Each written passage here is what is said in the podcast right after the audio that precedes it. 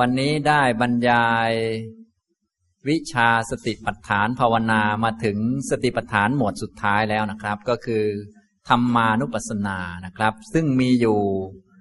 ห้าหมวดห้าปัปพะด้วยกันนะในช่วงต้นผมได้บรรยายไปสี่หมวดแล้ว ก็คงจะพอมองเห็นภาพของทางด้านธรรมะ ว่าเราจะปฏิบัติเนี่ยเพื่อเห็นอริยสัจนี้ปฏิบัติอย่างไร อันนี้พูดแบบค่อยเป็นค่อยไปนะ แต่บางท่านนี้ปฏิบัติหมวดใดบทหนึ่ง แล้วก็เห็นอริยสัจชัดเจนเลย หรือบางท่านแค่คาถาหนึ่งแล้วก็เห็นเลย อย่างนี้อันนั้นก็ถือว่าเป็นคนพิเศษนะ ส่วนถ้าเป็นคนไม่พิเศษก็ต้องปฏิบัติตาม step ตามลำดับตามลำดับไป เป็น step เป็น step ไป อย่างนี้นะครับสำหรับหมวดธรรมานุปัสสนา ก็เริ่มตั้งแต่หมวดนิวรณ์นะ หมวดนิวรณ์ก็คือการรู้จักกิเลสที่บังสมาธิบังปัญญาเนี่ย ห้าอย่าง รู้จักนิวรณ์ว่าเป็นนิวรณ์มันมีมันเป็นอย่างไร มันไม่มีมันเป็นอย่างไร ความเกิดของมัน การละและการจะไม่เกิดขึ้นอีกต่อไปนี่เป็นอย่างไรนะครับ ถ้ารู้จักนิวรณ์แล้วก็หมดนิวรณ์ได้ ก็จะได้จิตที่เป็นสมาธิอย่างถูกต้อง จิตต้องเป็นสมาธิอย่างถูกต้องจึงจะเห็นอริยสัจจึงจะเห็นทุกข์นะครับ แต่ถ้าจิตที่เป็นสมาธิยังไม่ถูกต้อง เป็นแค่สมาธิธรรมดาเช่นฌาน ของฤาษีหรือนักปฏิบัติข้างนอกเนี่ยเขาจะยังไม่เห็นทุกข์จะต้องมาเรียนรู้วิธีปฏิบัติวิปัสสนาก่อน จึงจะเห็นทุกข์ส่วนวิธีของสติปัฏฐานเนี่ยใช้วิธีการฝึกไปตามลำดับ พอได้สมาธิแล้วก็เห็นทุกข์ไปเลยนะครับ วิธีของสติปัฏฐานเลยใช้เป็นวิธีของปัญญา คือเน้นปัญญา แต่ว่าการจะมีปัญญาแน่นอนก็ต้องมีสมาธินะจะมีสมาธิเนี่ยก็ต้องมีสตินะครับ ฉะนั้นหมวดแรก ก็เลยเน้นการมีสติ มันจะรู้จักว่ากายเป็นกาย เวทนาเป็นเวทนาจิตเป็นจิตนะทีนี้การจะเห็นธรรมเป็นธรรมนี้ต้องมีสมาธิมากขึ้นกว่าปกติจึงจะเห็นได้ ก็อย่างที่พวกเราทราบก็คือ ปัญญานั้นมีเหตุใกล้คือสมาธิ สมาธิเป็นเหตุใกล้ให้เกิดปัญญานะครับ ถ้ามีแค่สติอย่างเดียว มันก็จะไม่เกิดปัญญา ก็จะเกิดได้อยู่แต่ว่าไม่พอที่จะเห็นอริยสัจนั่นเองนะครับ ฉะนั้นในการปฏิบัติสติปัฏฐานเนี่ยแรก ๆ ยังไม่เน้นสมาธินะครับ ให้มีพอใช้ก็ได้ แต่ว่าพอสูงขึ้นไปก็เอาสมาธิเหมือนกัน ต้องละนิวรณ์ให้ได้เหมือนกัน นั่นเองนะ ตอนแรกก็รู้ไปตามธรรมดา ให้มีสติพอสมควรสมาธิก็เพียงเล็กน้อย จึงไม่ปรากฏอาการของสมาธินะในองค์มรรคก็เลยใช้แค่สามก่อน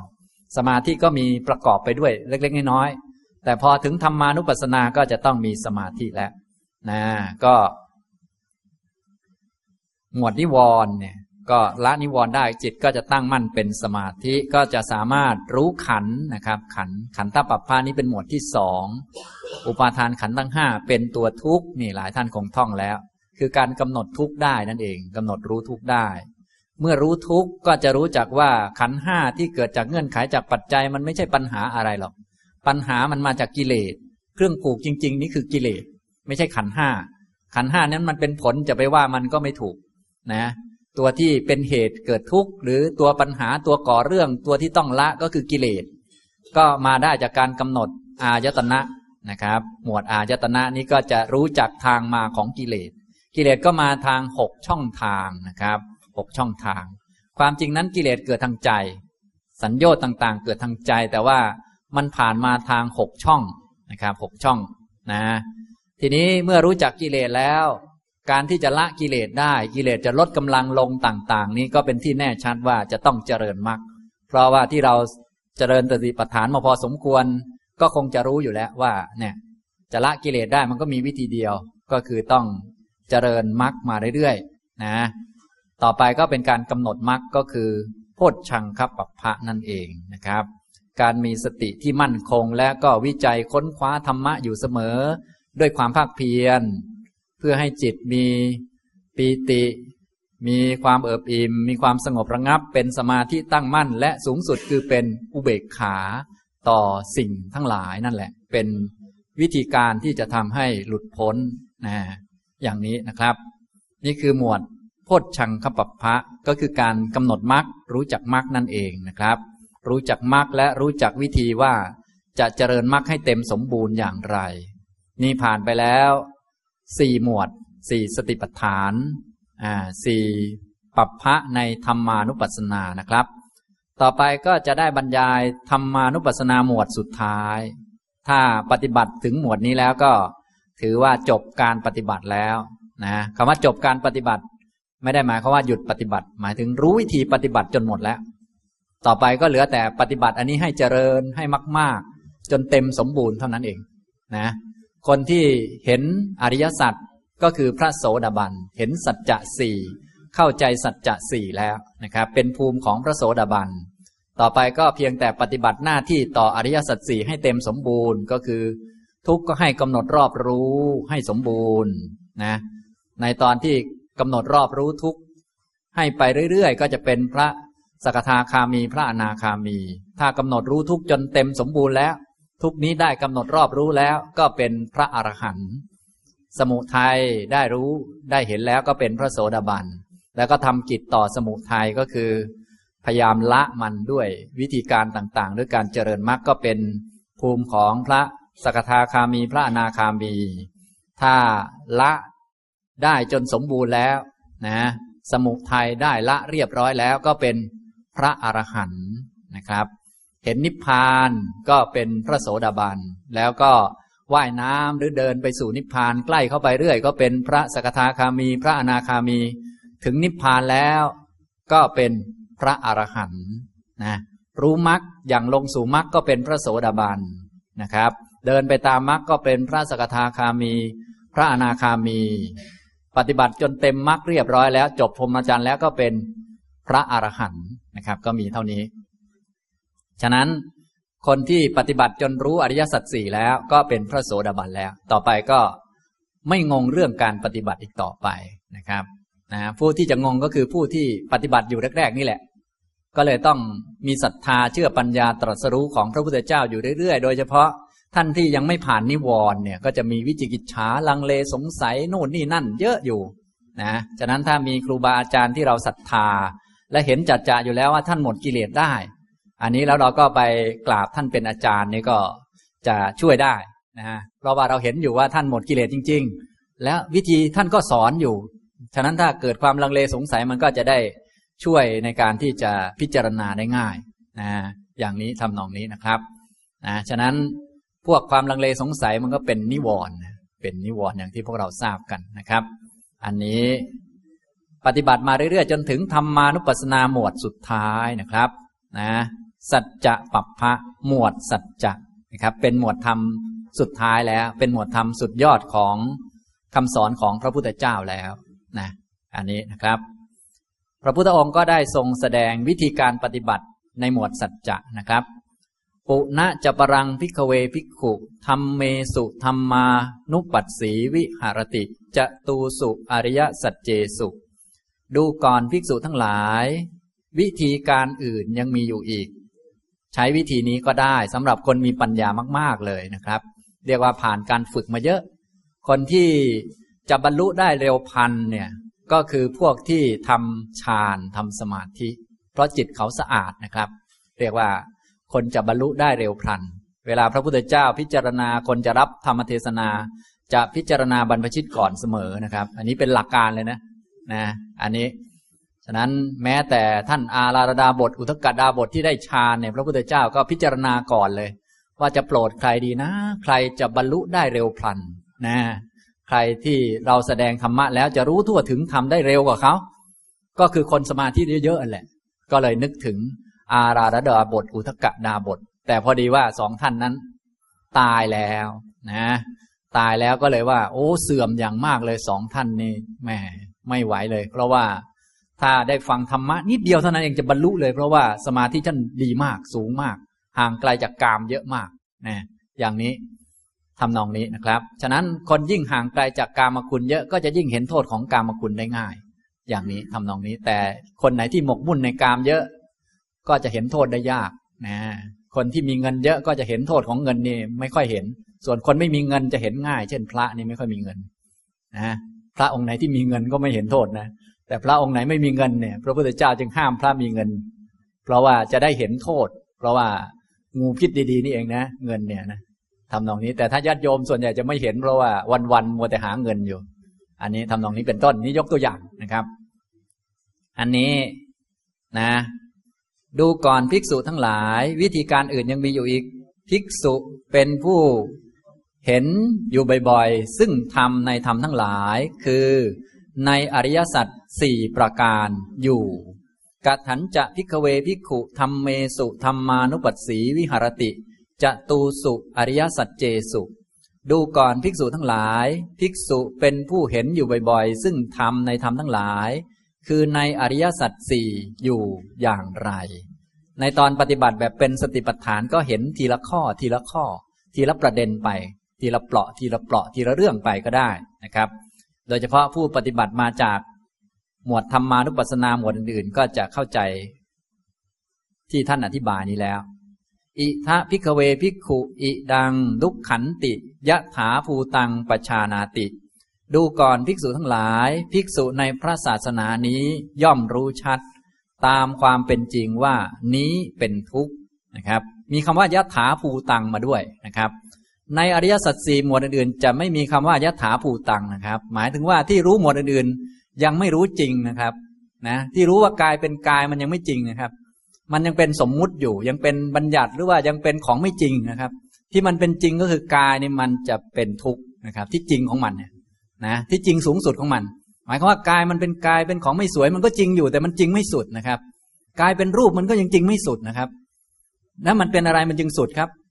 มันเป็นทุกข์ครับ มันจึงสุดนะเขาจึงเรียกว่ายะถาภูตังก็คือตามที่มันเป็น เรียกว่ามันสุดจริง ๆ ถ้าเห็นกายเป็นกายนี่มันจริงเหมือนกันนะครับ มันไม่สุดนะครับ ไม่สุดคือมันไม่หมดกิเลสจริง ๆ นะอย่างนี้กายไม่สวยไม่งามจริงไหมครับ จริงครับแต่มันไม่สุดนะครับ มันยังมีอีกนะครับ เป็นรูปก็ยังไม่สุดนะครับ ต้องเห็นกายเป็นอะไรครับ เห็นเป็นทุกข์นะครับ จึงจะสุดนะสุดยอดเลยเนี่ย ก็เลยใช้คำว่ายะถาภูตังนะครับ ยะถาภูตังแปลว่าตามที่เป็นจริง คือจริงที่ไม่มีการเพี้ยนไม่มีการเปลี่ยนอีกต่อไปแล้ว จึงใช้คำว่าอริยสัจนะครับ ตามความหมายก็คือ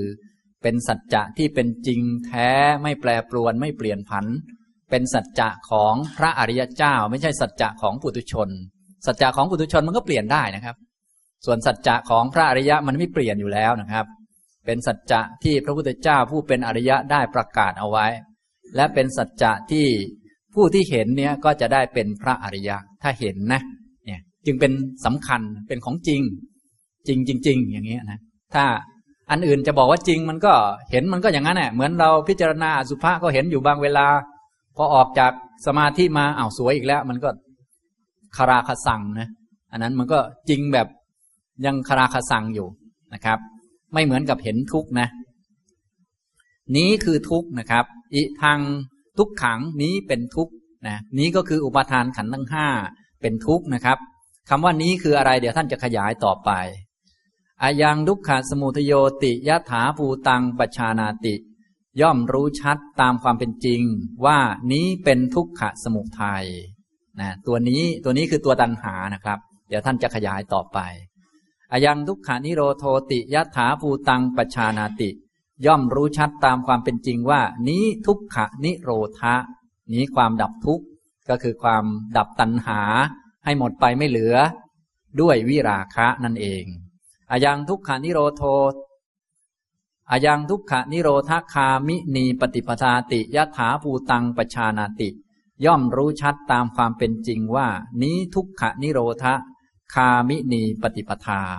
นี้คือข้อปฏิบัติที่ทำให้ถึง ความดับทุกข์ความไม่มีทุกข์นะทุกข์มันเกิดเพราะเหตุนะครับ ไม่มีเหตุทุกข์ก็ไม่เกิด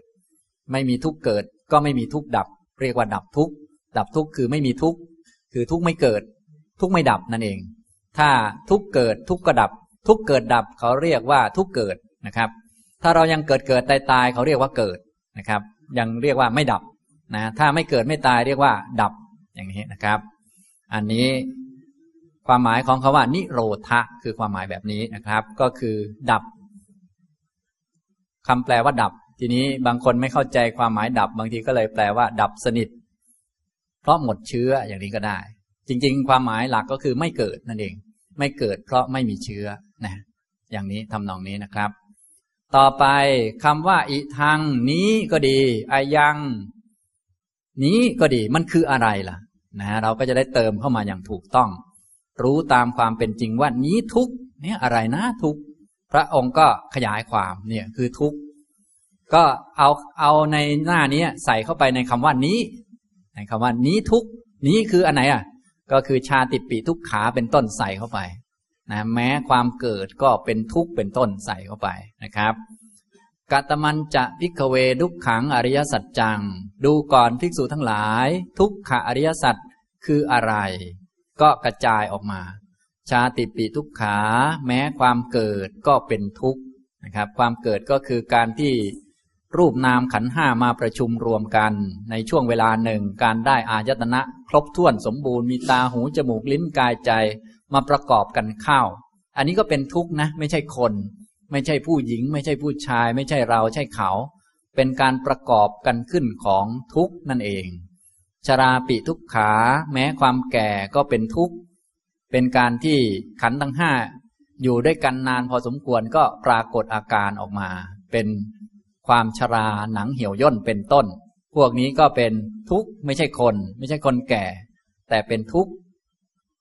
เป็นธรรมชาติของทุกข์มรณะปีทุกขังแม้ความตายก็เป็นทุกข์โสกะปริเทวะทุกขะโทมนัสสุปายาสาปิทุกขา แม้โสกะ ปริเทวะ ทุกโทมนัสและอุปายาสะก็เป็นทุกข์อปิเยหิสัมปโยโคทุกโข แม้การได้ประสบกับสิ่งที่ไม่น่ารักไม่น่าพอใจก็เป็นทุกข์ ปิเยหิวิปปโยโคทุกโข แม้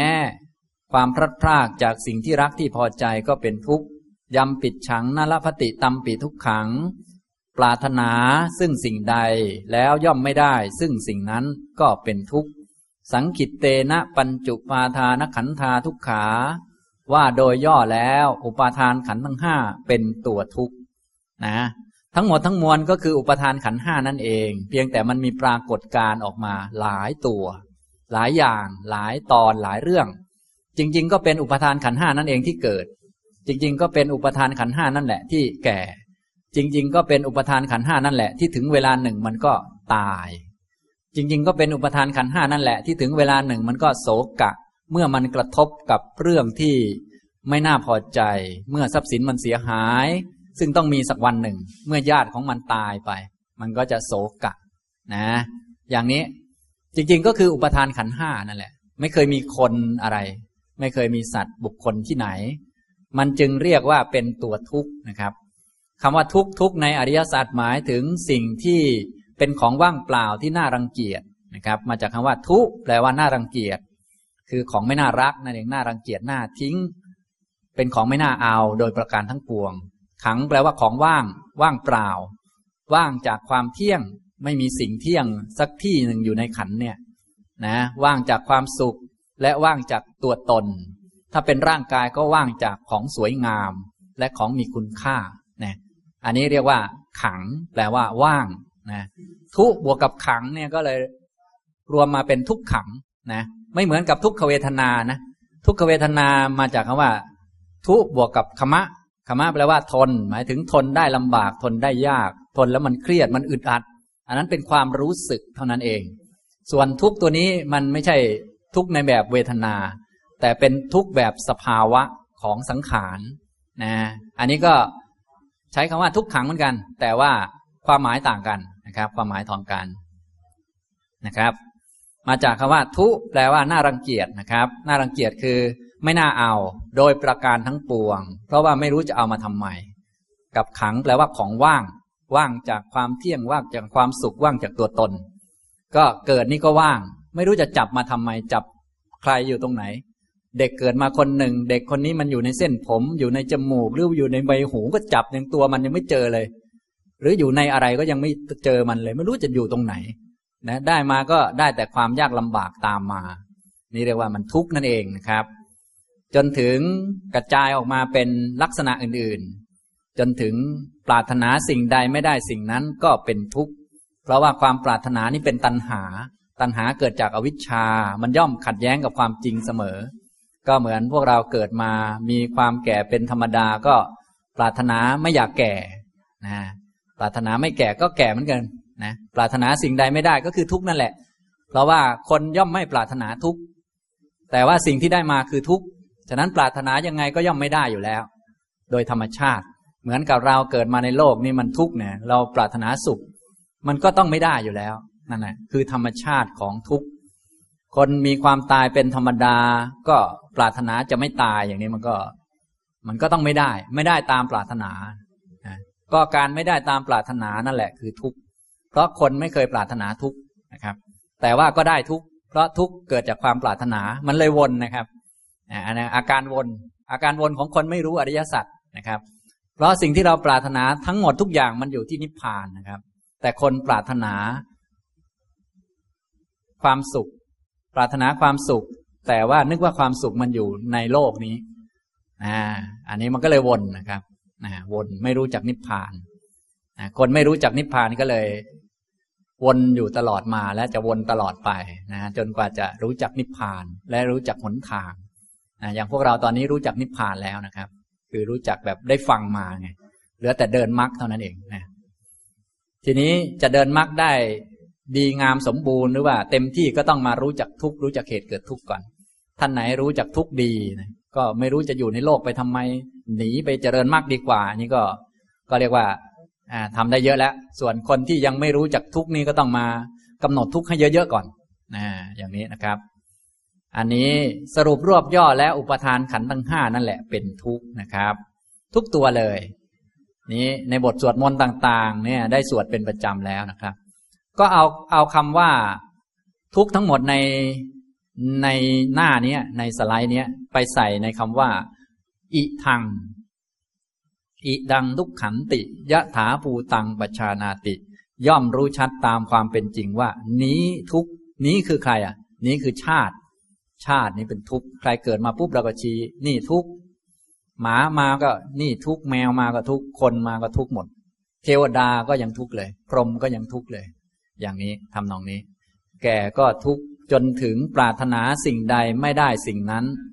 นั่นก็เป็นทุกข์นะแต่ว่าหลังๆ มาเนี่ยทุกขาริยสัตว์จะลดระดับลงไป กลายเป็นอธิบายเป็นทุกขเวทนาซึ่งผิดนะครับทำไมมันผิด เพราะมันไม่ถูกนะครับอ่าอันนั้นฉะนั้นต้องอธิบายให้ถูกนะครับ บางท่านบอกว่า ไม่สบายกายไม่สบายใจมันเป็นทุกข์อันนี้ไม่ใช่นะครับ อุปทานขันห้านะครับ จึงเป็นทุกขอริยสัจนะ ส่วนถ้าไม่สบายกายไม่สบายใจโน่นไปกำหนดอยู่ในเวทนานุปัสสนานะครับ คนละหมวดกันนะครับนะคนละหมวดกัน ฉะนั้นต้องแยกให้ดีนะฉะนั้นต้องรู้จักแยกแยะนะอันนี้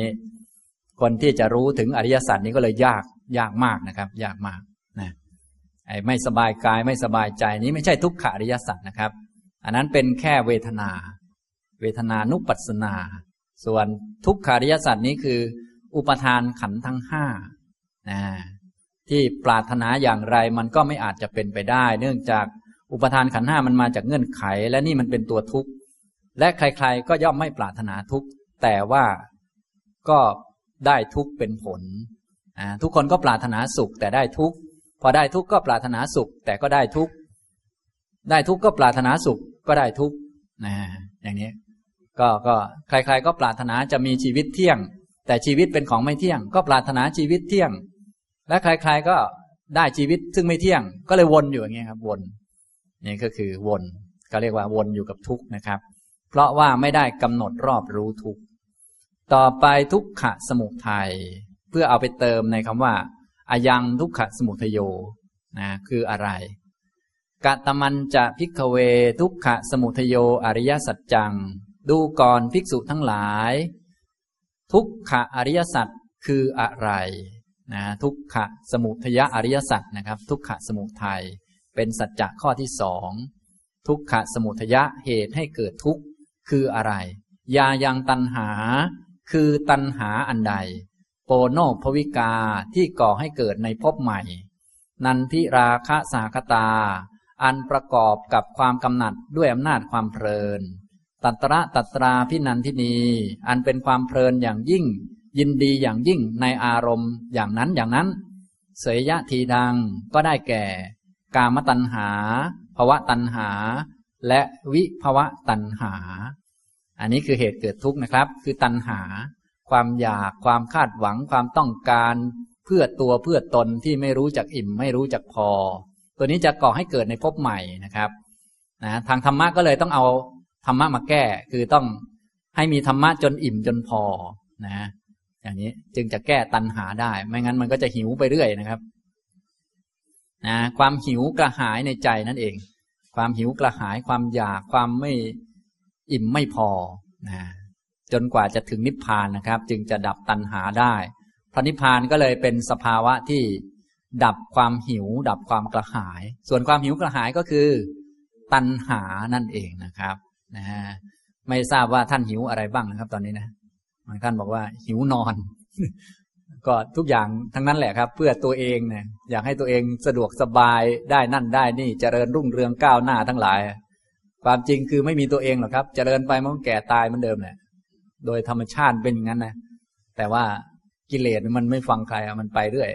นะนี่คือโปโนภวิกาก่อให้เกิดในภพใหม่ นันทิราคาสหคตาประกอบกับความกำหนัดด้วยอำนาจความเพลิน เพลินคือมันสนุกนะครับ มันไม่ไม่รู้จักแก่ไม่รู้จักตายมันสนุกนะมันหลงไป แล้วก็เป็นความยินดีอย่างยิ่งในอารมณ์เช่นนั้น เช่นนั้น ก็คือมันเพ่งเล็ง จ้องจะเอาแต่อันนั้นอันนั้นที่มันคิดว่ามันจะได้นะครับนะจ้องจะเอาแต่อันนั้นอันนั้น คิดว่าอันนั้นอันนั้นจะต้องมาถึงมันสักวันหนึ่งอย่างแน่นอน ถ้าทำอย่างนี้อย่างนี้ อันนั้นอันนั้นจะต้องได้อย่างแน่นอนนะมันก็คิดไปนะครับนะ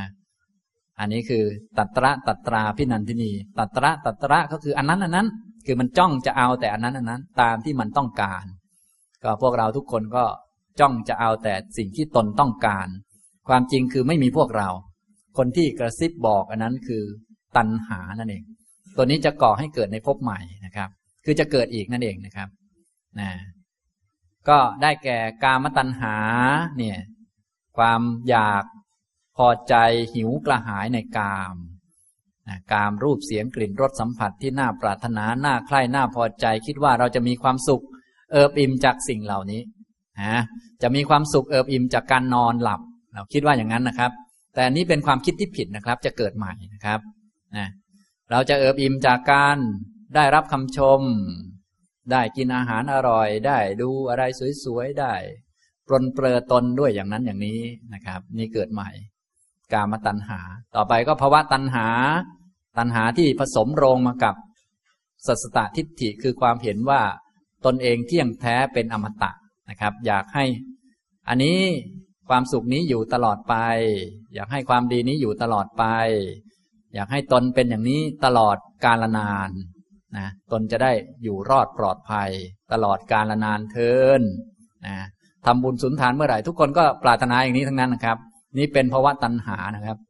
เป็นพื้นจิตของทุกคนเลยนะภาวะตัณหานี่เป็นตัณหาละเอียดที่สุดนะครับ คู่กับอวิชชาเลยนะครับฉะนั้นถ้าพูดระดับสูงสุดนี่จะมีกิเลสอยู่สองตัวนะครับ ก็คืออวิชชากับภาวะตัณหาคู่กันเลยนะครับ คือความอยากจะอยู่ ฉะนั้น พวกเราก็เลยมีสัญชาตญาณอันหนึ่ง ก็คือจะต้องรักษาชีวิตให้รอดไว้ก่อนนั่นเองครับ ก็คือภาวะตัณหานั่นแหละ มันละเอียดที่สุดแล้วตัวเนี้ยนะต่อไปก็วิภาวะตัณหาตรงกันข้ามกับภาวะ ก็คือความอยากจะไม่มีความอยากจะไม่เป็นภาวะอย่างนั้นอย่างนั้น ไม่อยากจะประสบภาวะอย่างนั้น ไม่อยากจะมีภาวะอย่างนั้น อยากให้ภาวะเช่นนั้น เช่นนั้น มันไม่มีมันไม่ปรากฏไม่ไม่มาวิ่งชนตัวเอง ถ้ายังไงมันก็ต้องมาวิ่งชนตนเองจนได้ ถ้างั้นเราก็หายหัวไปเลยก็แล้วกันนี่ก็เกิดกับอุดเฉททิฏฐินะครับนะสูงสุดก็พวกที่เห็นว่าเราตายแล้ว เราจะรอดไปจากความทุกข์คำด่าหรือสิ่งต่างๆ ทั้งหมดทั้งมวลนี้นะเกิดกับอุดเฉททิฏฐินะถ้าตายแล้วเราจะรอดความหมายคืออย่างนั้นนะเราจะหนีภาวะพวกนี้ได้ หนีไปทางนั้นทางนี้ในเมื่อหนีไม่ออกก็ ก็ตายไปซะแล้ว ตายไปแล้วก็หนีรอด ตกลงมันรอดไหมครับ ไม่รอดมันเกิดใหม่นะครับนะหนักกว่าเดิมอีกนะยิ่งมิจฉาทิฏฐิยิ่งพาไปตกอบายยิ่งหนักกว่าเดิมอีก แต่มันคิดว่าจะรอดเนี่ยอันนั้นคือตัณหานะครับ นี่ก็คือทุกขะสมุทัยนะครับนะรู้ตามความเป็นจริงว่าตัวนี้เป็นเหตุเกิดทุกข์นะครับ ทีนี้เหตุเกิดทุกข์นั้นเกิดที่ไหนก็ต้องแยกแยะได้ด้วยนะครับ เวลาเจริญในสติปัฏฐาน เนื่องจากว่า เป็นการเจริญที่ใช้เวลานานก็ต้องรู้จัก ว่าตัณหามันเกิดที่ไหน ท่านก็กระจายออกมา สาปเนสา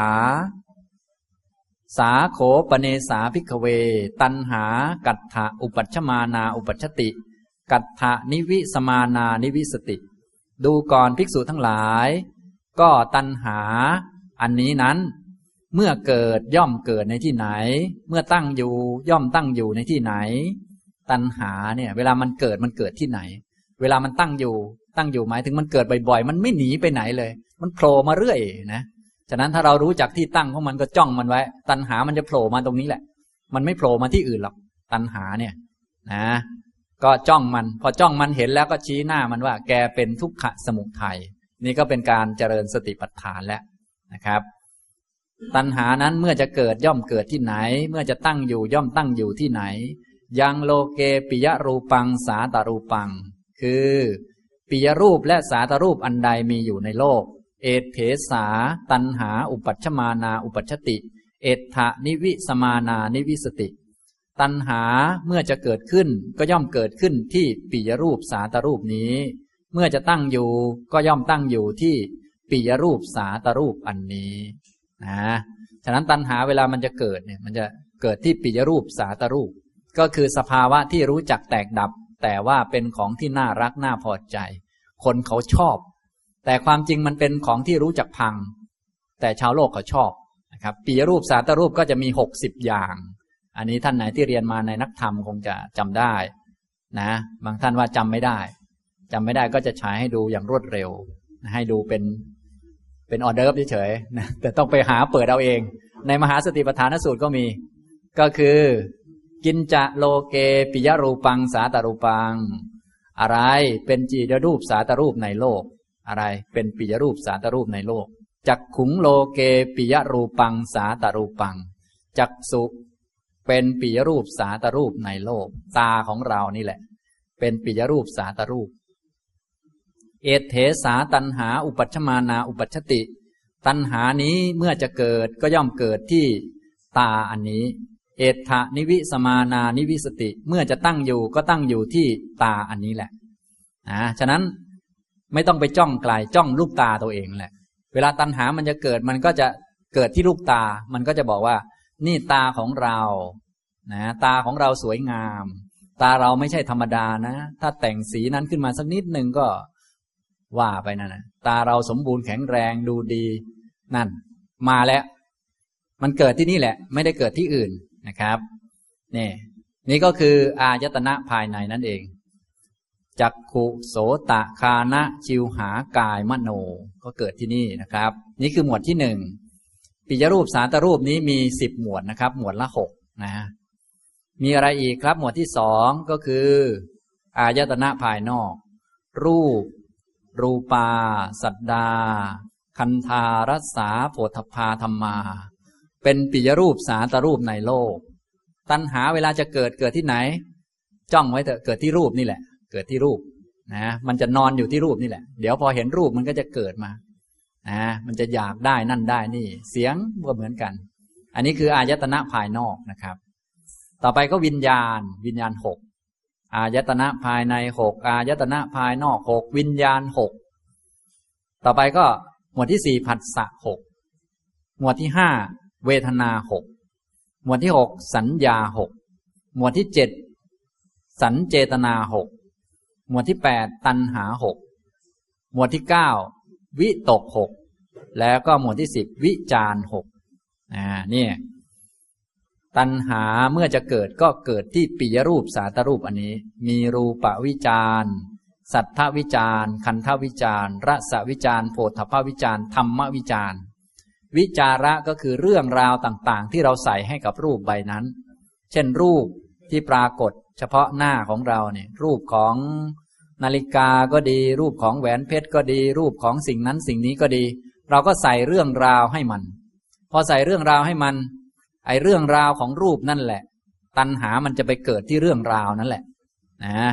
ฉะนั้นคนที่เห็นเรื่องราวที่ติดอยู่บน กระดานก็ดี เรื่องราวที่ติดอยู่บนฝาผนังก็ดีนะเดี๋ยวสักหน่อยท่านก็จะได้เรื่องราวอันหนึ่งเหมือนกัน คือใบประกาศว่าจบปริญญาโทวิปัสนา เอาไปติดไว้ ในแผ่นกระดาษนั้นเราก็ใส่ความหมายวิตกวิจารให้มัน พอเห็นเมื่อไหร่เป็นไงครับ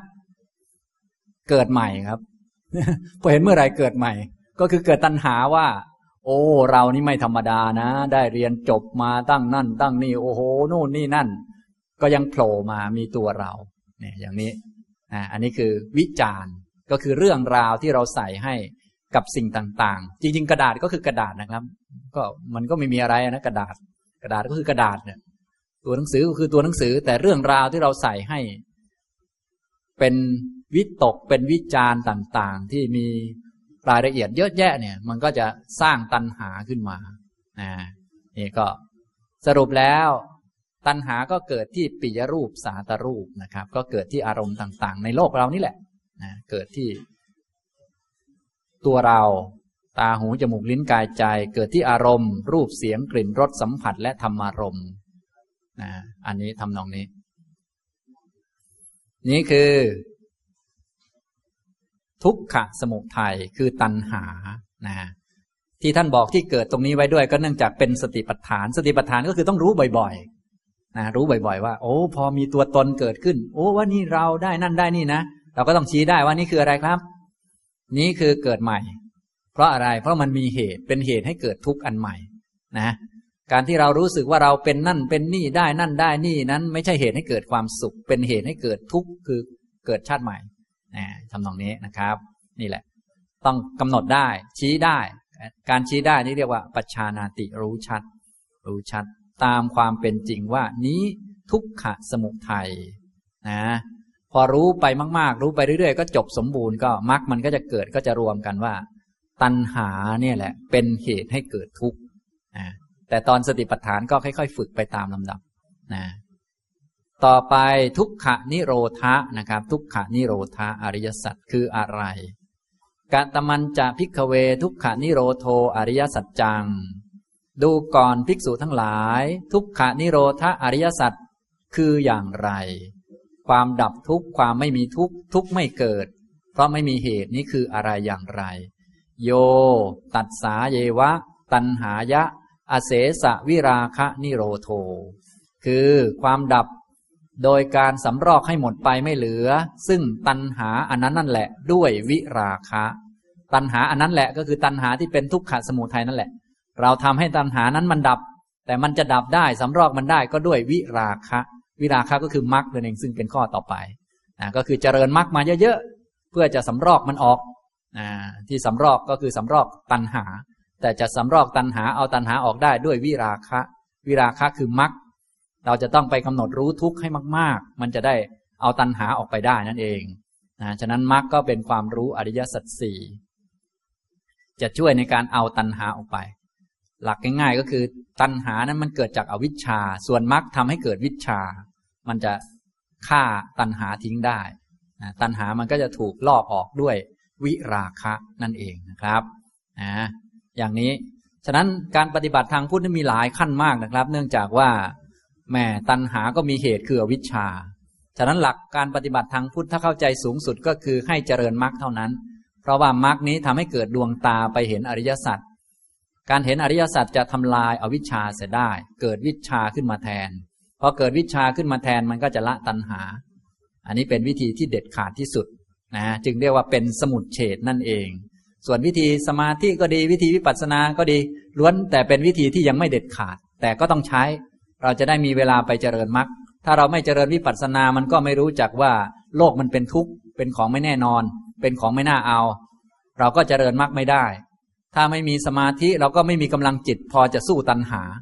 นะ อย่างนี้ทำนองนี้นะครับ ก็เลยต้องใช้หมดเลย ศีลก็ต้องใช้ สมาธิก็ต้องใช้ วิปัสสนาก็ต้องใช้ แต่ว่าจะขาดนี้ต้องเจริญมรรคเท่านั้น ก็คือวิราคะนั่นเองเป็นมรรคนะ ความดับ โดยการสำรอกให้หมดไปไม่เหลือ ซึ่งตัณหาอันนั้นนั่นแหละ ด้วยวิราคะ จาโคเป็นความสละ ฏินิสโคเป็นการสลัดคืน มุตติเป็นความหลุดพ้นอานาลโยเป็นความไม่อาลัย ไม่อาลัยในตัณหานั้น สละตัณหานั้นทิ้ง สละของเราสละความห่วงใยกังวล เพราะมันเป็นกิเลสนะอ่าฉะนั้นของที่เราจะทิ้งเนี่ยไม่ใช่สิ่งของนะครับ แต่เป็นกิเลสนะครับนะทิ้งกิเลสดีไหมครับ ดี แต่ว่าเราไม่ทิ้งสักทีของเรานะห่วงเหลือเกินนะห่วงนะ่ะไอ้หวงนั่นคืออะไรครับ คือกิเลสนะครับ จริงๆ ควรจะทิ้งความหวงได้แล้วนะครับนะบางคนบอกให้ทิ้งดันไปทิ้งเงินอีก ทิ้งบ้านอีก เขาให้ทิ้งความหวงนะครับนะให้สละตัณหานั้นนั่นแหละ ทีนี้มันยากตรงว่านี่มันดูไม่ออกมัน คนก็ดูได้แต่รูปธรรม บางลัทธิเขาก็เลย เอ้า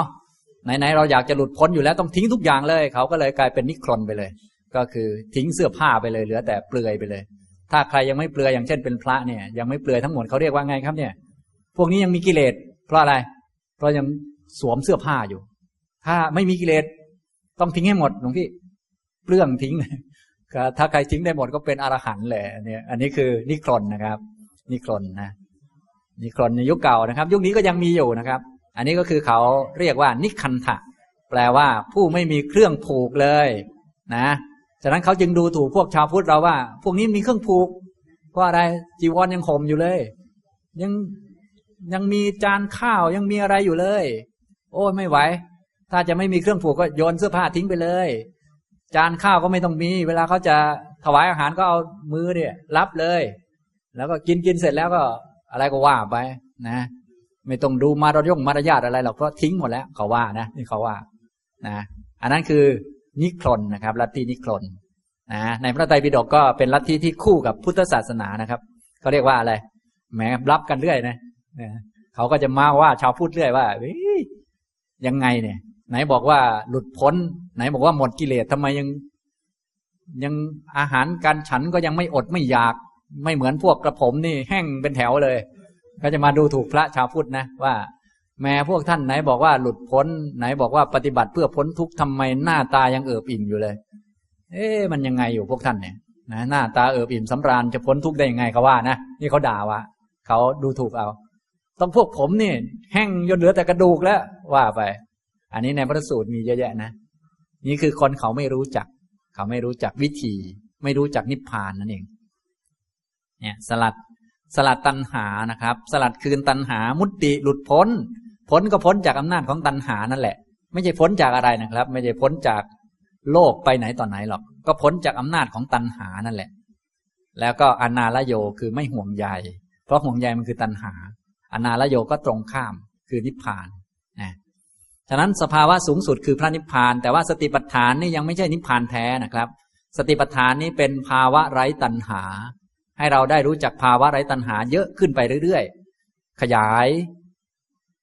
ขยายช่วงที่ไม่มีตัณหาให้มาก ๆ ไปเรื่อยๆ จนมรรคสมบูรณ์จึงจะเห็นนิพพานภายหลังนะครับ เนื่องจากสติปัฏฐานนี้เป็นปุพพภาคมรรคอารมณ์เป็นโลกิยะอย่างเดียว ไม่ใช่อารมณ์เป็นนิพพาน ท่านก็เลยบอกวิธีการเจริญทุกขานิโรธะไว้ด้วย ว่าจะรู้แบบไหน ก็คือให้ดูที่ตัณหามันดับ สาโขปเนสาพิกเว ตัณหา กัตถะปะหิยมานาปะหิยติ กัตถานิรุชมานานิรุชติ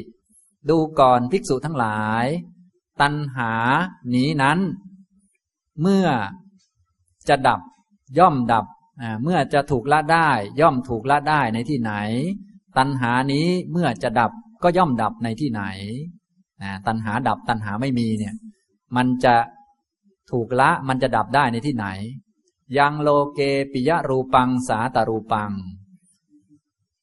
สิ่งอันใดที่เป็นปิยรูปสาตรูปมีอยู่ในโลก เอตเถสาตันหาปหิยมานาปหิยติ เอตถะนิรุชมานานิรุชติ ตันหานี้เมื่อจะถูกละก็ย่อมถูกละได้ ในปิยรูปสาตรูปนี้ เมื่อจะดับก็ย่อมดับในปิยรูปสาตรูปนี้ ที่ดับกับที่เกิดของตันหานี่ที่เดียวกันนะครับ ที่เกิดทุกข์กับที่ดับทุกข์ที่เดียวกัน ตัณหากับนิพพานที่เดียวกันนะครับเนี่ยปฏิบัติสติปัฏฐานต้องรู้ที่เดียวกัน ก็คือที่ตา ตัณหาก็เกิดที่ตาอันเดียวกัน ตัณหาดับก็ดับที่ตาอันเดียวกัน นะครับ ต้องมีตาเหลืออยู่ แล้วก็รู้จักว่าตัณหามันเกิดที่ตา และตัณหามันก็ดับที่ตานะครับนิตาก็เกิดทุกข์ได้ ตาก็นิพพานได้นะอันนี้อยู่ที่เดียวกันนะครับ ไม่ใช่คนละที่นะครับ หูก็เหมือนกันนะครับ หูก็ตัณหาก็เกิดที่หู แล้วก็ดับที่หูเช่นกันนะครับ ก็เกิดทุกข์หรือเกิดชาติใหม่ก็ที่หู ถึงนิพพานก็ที่หูเหมือนกันนะครับ อย่างนี้ทำนองนี้นะ แล้วก็ปิยรูปสารตรูปก็มีสิบหมวดหมวดละหกเป็นหกสิบอย่างเหมือนเดิมนั่นเองอ่าอย่างนี้ ฉะนั้นในทางพุทธเราการปฏิบัติจึงไม่ได้หนีไปไหนนะครับ ปฏิบัติละกิเลสเท่านั้นเอง ดับกิเลสเท่านั้นนะครับ ถ้าดับกิเลสได้ทุกอย่างก็จบไป เท่านั้นแหละ ก็กิเลสมันเป็นตัวบังนิพพานอยู่ กิเลสหมดไปนิพพานก็ปรากฏจบแค่นั้นง่าย ๆ แต่มันยากตรงที่กิเลสนี่แหละ สรุป ยากไม่ยากอยู่ที่กิเลสสรุปแล้วนะครับนะฝืนมากฝืนน้อยอยู่ที่กิเลสใครกิเลสมากก็ลำบาก ใครกิเลสน้อยก็ไม่ลำบากก็มีเท่านี้นะครับ ฉะนั้นจึงไม่ต้องบ่นนะครับ เพราะเป็นเรื่องของกิเลสตัวเอง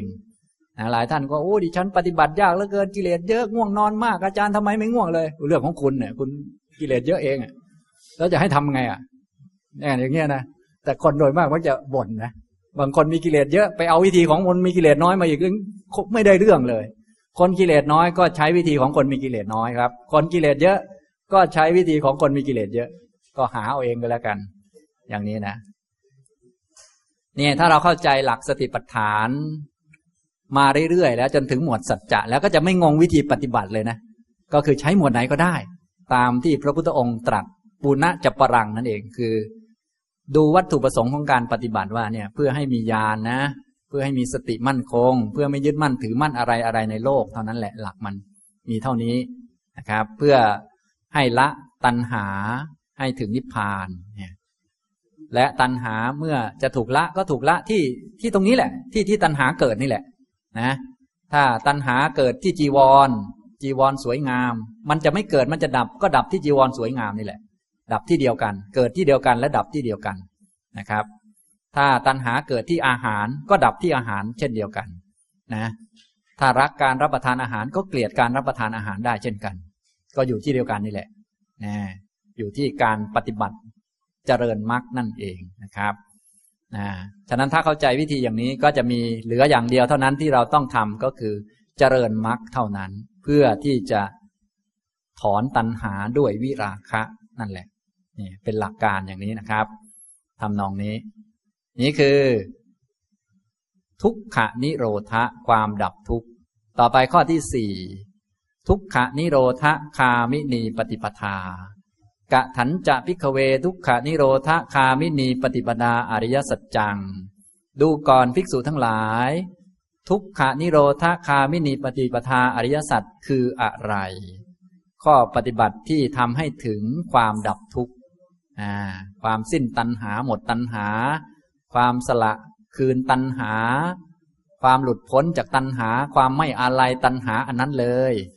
มันคืออะไร ทางที่จะทำให้ถึงอันนี้ ต้องมีมรรคต้องมีทาง จะมาพูดแค่ว่าอย่าอยากอย่างนี้ใครก็พูดได้ แต่ว่าแม่จะทำยังไงนี่มันยากอยู่ ต้องมีหลักในการปฏิบัติ ก็คืออายะเมวะอริโยอัตถังคิโกมัคโค ได้แก่อริยมรรคอันประกอบไปด้วยองค์แปดประการนี้เท่านั้น อันนี้อันสุดท้ายก็เลยเป็นมรรคอันเดียวเลย ฉะนั้นถ้าใครปฏิบัติสติปัฏฐานถึงจุดนี้ จึงเป็นจุดสุดท้ายของสติปัฏฐาน ต่อไปสติปัฏฐานก็จะส่งมาถึงอริยมรรคแล้ว บรรลุแล้วตรงนี้นะเนี่ยฉะนั้นอริยมรรคอันประกอบไปด้วยองค์แปดก็เลยเป็นเอกวจนะ ส่วนอันอื่นๆยังเป็นพระหูวจนะอยู่นะครับ นี่พอเข้าใจไหมครับ ที่เคยชี้ให้ดูตั้งหลายรอบแล้ว อ่าเนี่ยสติปัฏฐานมันเป็นเบื้องต้น ปฏิบัติมาเรื่อยๆ จนมาถึงจุดสุดท้ายเนี่ย มันจะเป็นมรรคนะครับอ่าอันนี้ทำนองนี้นะครับถ้าเข้าใจอริยมรรคมีองค์แปดที่มารวมประชุมกันแล้วต่อไปก็จะไม่งงเรื่องข้อปฏิบัติอีกต่อไป เรียกว่าเป็นพระโสดาบันนะครับนะอย่างนี้ทำนองนี้ คืออริยมรรคอันประกอบไปด้วยองค์แปดประการนี้เท่านั้น เสยยทีทางก็ได้แก่ สัมมาทิฏฐิ สัมมาสังกัปโป สัมมาวาจา สัมมากัมมันโต สัมมาอาชีโว สัมมาวายาโม สัมมาสติ สัมมาสมาธิ นั่นเองนี่อย่างนี้นะทุกท่านคงจำได้อยู่แล้ว แต่ว่ามันจะมารวมกันแล้วหน้าตามันเป็นอย่างไร เป็นดวงไฟสว่างสวัยอย่างไรนี่ ต้องมีประสบการณ์เองนะจึงจะรู้ชัดนะครับ อ่าตอนนี้ก็เป็นดวงน้อยๆไปก่อนนะครับ ดวงน้อยๆก็สติปัฏฐานนะครับ รู้กายว่าเป็นกายเป็นต้นนะก็รู้ไปเรื่อยๆนะนี่คือ ทุกขนิโรธคามินีปฏิปทาอริยสัจนะครับ ทีนี้ถ้าขยายทุกขานิโรธคาไม่มีปฏิปทาอริยสัจคือองค์มรรคทั้งแปดขยายออกมา สัมมาทิฏฐิคืออะไร ก็จะพูดแบบย่อๆนะครับสัมมาทิฏฐิก็คือความรู้อริยสัจสี่ นะครับทุกเขยานัง ทุกขะสมุทเยยานัง ทุกขานิโรเทยานัง ทุกขานิโรธคามินิยาปฏิปทายญานัง นี่คือสัมมาทิฏฐินะครับสัมมาสังกัปโปคืออะไร ก็คือเนคขมมะสังกัปโปอภยาปาทสังกัปโป อวิหิงสาสังกัปโปนะคือความคิดออกจากกาม คิดมาทำสมาธิมาอยู่คนเดียว หนีกามทิ้งกาม คิดไม่พยาบาท ไม่มีพยาบาทติดอยู่ในค้างในใจ มีแต่เมตตา ไม่มีความเบียดเบียน มีแต่กรุณาอยู่ในใจ นี่เป็นองค์มรรคนะครับ เป็นสัมมาสังกปโปนะอันนี้ขยายความขยายความ ฉะนั้นสิ่งต่างๆ เหล่านี้กว่าจะสมบูรณ์ก็คือเราปฏิบัติมาตามสติปัฏฐานหมวดต่างๆนั่นเองมันก็ค่อยๆเยอะขึ้นเยอะขึ้น จนมาสมบูรณ์พร้อมรวมกัน ตอนมรรคทีเดียว ฉะนั้นมรรคเนี่ยจึงเป็นตอนที่ เราปฏิบัติธรรมะหมวดเหตุมาจนสมบูรณ์มารวมกันในขณะจิตเดียวนะเหมือนกับทุกท่านที่ค่อย ๆ เรียนมาตามลำดับแล้วมาสอบจบทีเดียวเป็นด็อกเตอร์ ตอนจบด็อกเตอร์พอดีอะกว่าจะมาจบนี่มันก็ต้องมาตั้งแต่อนุบาลตั้งแต่อะไรต่อมีอะไรโอ้โห เยอะแยะไปหมดนะแต่ด็อกเตอร์มันไม่ได้ตัดสินตรงอนุบาลนะมันตัดสินตรงสอบผ่านพอดีเป๊ะเนี่ยได้ ตราสัญลักษณ์ปั๊มไปว่าเนี่ยด็อกเตอร์นะ อย่างนี้นะ ไม่ใช่ครึ่งเดียวนะ ถ้าครึ่งเดียวก็ด็อกอย่างเดียวไม่ได้ ต้องได้เตอร์มาด้วยนะ ไม่เหมือนผมนะ ผมได้ได้ครึ่งเดียวตอนนี้ได้เป็นด็อกอยู่ ยังไม่เตอร์นะ อันนี้ทำนองนี้ อันนี้คือยกอุปมาอุปมานะคล้ายๆอย่างนี้นะครับ แต่อุปมาก็จะให้เหมือนจริงก็คงไม่ได้นะ ก็อุปมานะครับสัมมาวาจา นะครับ ก็มุสาวาทาเวรมณี ปิสุนายะวาจายะเวรมณี ภรุสายะวาจายะเวรมณี สัมผัสปลาปาเวรมณี ความงดเว้นจากมุสาวาทความงดเว้นจากคำพูดสอดเสียด ยุยงให้คนเขาแตกกัน ความงดเว้นจากคำพูดหยาบคาย ความงดเว้นจากคำพูดเพ้อเจ้อนะครับฉะนั้นสัมมาวาจาเป็นเวรมณี เป็นวิรติ สภาวะเจตสิกที่เกิดขึ้นงดเว้นนะครับ สัมมาทิฏฐิก็เป็นปัญญาที่รู้อริยสัจสี่เป็นญาณเป็นญาณแบบรู้อริยสัจสี่สัมมาสังกัปปะก็เป็นวิตกหรือความคิดในสามเรื่องนะอย่างนี้ไม่ใช่วิตกทั้งหมด แต่เป็นวิตกในสามเรื่องเท่านั้นนะเราต้องจำแม่นๆนะเป็นสัมมาสังกัปปะนี่มีอยู่สามเรื่อง ถ้าเป็นสัมมาวาจาก็เป็นวีรมณี เป็นวิรตีเป็นความงดเว้น งดเว้นคือเราเห็นโทษภัย เหมือนเราเห็นงูพิษ เราก็เว้นจากงูพิษ เพราะเราเห็นว่ามันมีโทษ เราจะไปยุ่งทำไมนะอย่างนี้นะครับ เวรมณี งดเว้นนะครับ งดเว้น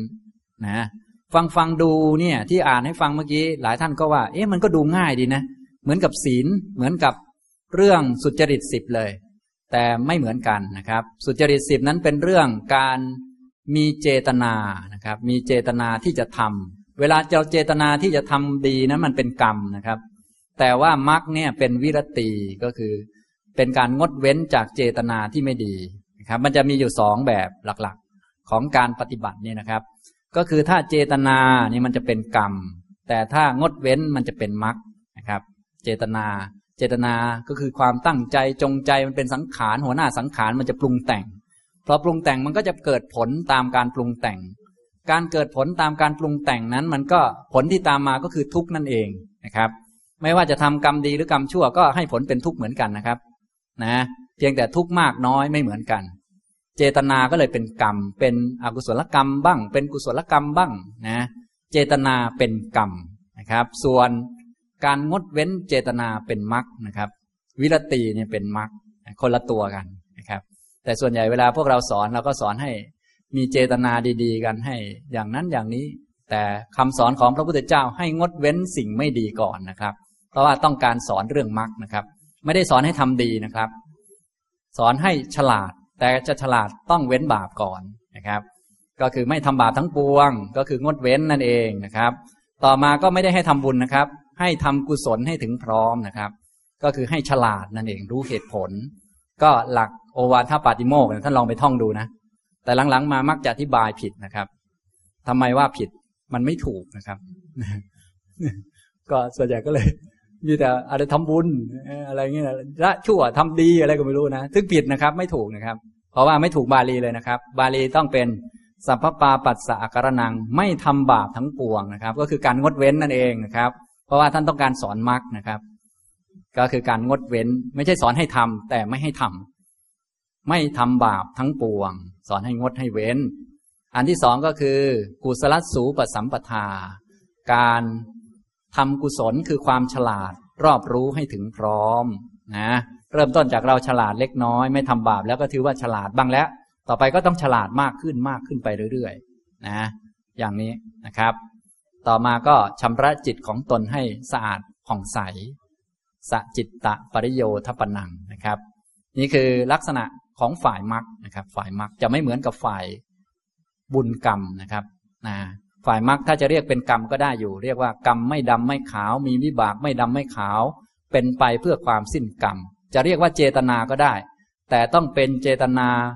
ไม่ทำกรรมดำเจตนาไม่ทำกรรมขาว เจตนาไม่ทำทั้งกรรมทั้งดำทั้งขาวเจตนาเจริญมรรคเท่านั้นนี่อย่างนี้นะเจตนาละกรรมดำเจตนาละกรรมขาว เจตนาละทั้งกรรมดำและขาวนี่อย่างนี้ อันนี้ในพระสูตรต่าง ๆ ท่านก็มีแสดงไว้ นะพอเราเข้าใจเรื่องพวกนี้จะไปอ่านสูตรเหล่านั้นเข้าใจชัดขึ้นนะครับ สามารถเอามาทำเป็นวิทยานิพนธ์หรือว่าเป็นสาระต่างๆ ได้นะครับ เนี่ยนะว่ามรรคกับกรรมนี้มันต่างกันนะครับ ไม่เหมือนกัน แม้จะสอนเหมือนกัน คล้ายๆกัน